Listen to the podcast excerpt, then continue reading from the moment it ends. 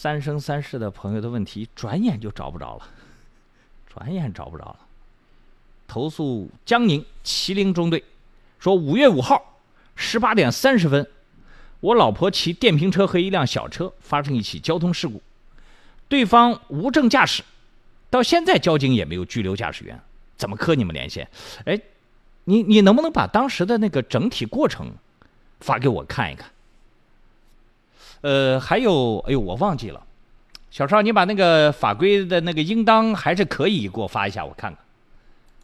无证驾驶是应当拘留还是可以拘留？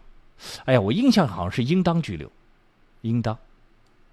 好久没遇到这个问题，这这这，这是早两早两三年，我这个盯的还是比较多的啊。你把这个事故过程发一下，我看看。而且你说这个交警一直没有拘留驾驶员，是？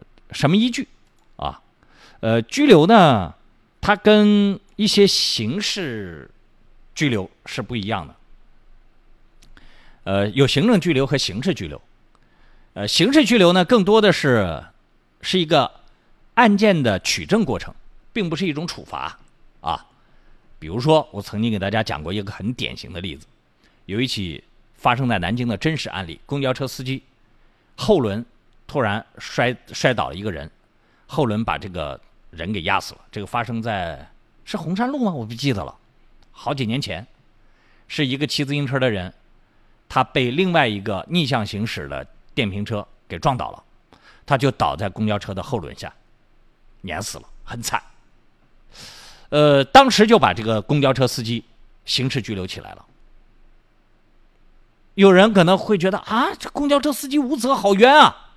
那是你法盲，这个他先把，这是对驾驶员的一种控制啊，呃，有时候呢也是交警采取的一个特别保护手段，因为死者家属他不一定个个像警察那样那么懂法，他就觉得我家里人死在你的轮下，我管你有责没责，反正你就是凶手。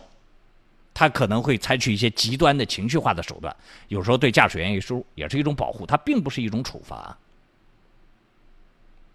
行政拘留呢就不一样了，行政拘留它是违法了，对他拘留五天也好，十天也好，十五天也好，是一种惩罚。但是这种拘留呢，它不是立即把人关起来，它是相对可征求他的意见，在某个区间里面。我可以拘留你，你随便选时间。如果你是个老师，好，暑假期间你过来坐牢，或者说你这个有有单位的，好，单位请公休假，你过来坐牢，可以的。大家记住，这是可以的。好，法规我找找到了，未取得驾驶证驾驶非营运汽车的，可以并处十五下拘十五日以下拘留。那我就想给这个当事人讲一下，那也就是说，可拘可不拘，不是必须要拘留。当然，这个可拘可不拘呢，只是法规上的要求。作为当事交警，就是这个麒麟中队这个交警，对于一起交通事故无证驾驶的这个人，大部分交警大队如果都拘留的话，为什么你这个交警不拘留他？这个可以调查。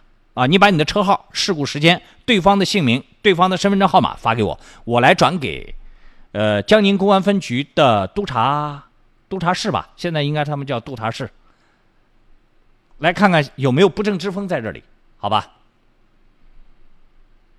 群众的监督是要有的。为什么现在小学、中学入学、高中入学比较相对公平？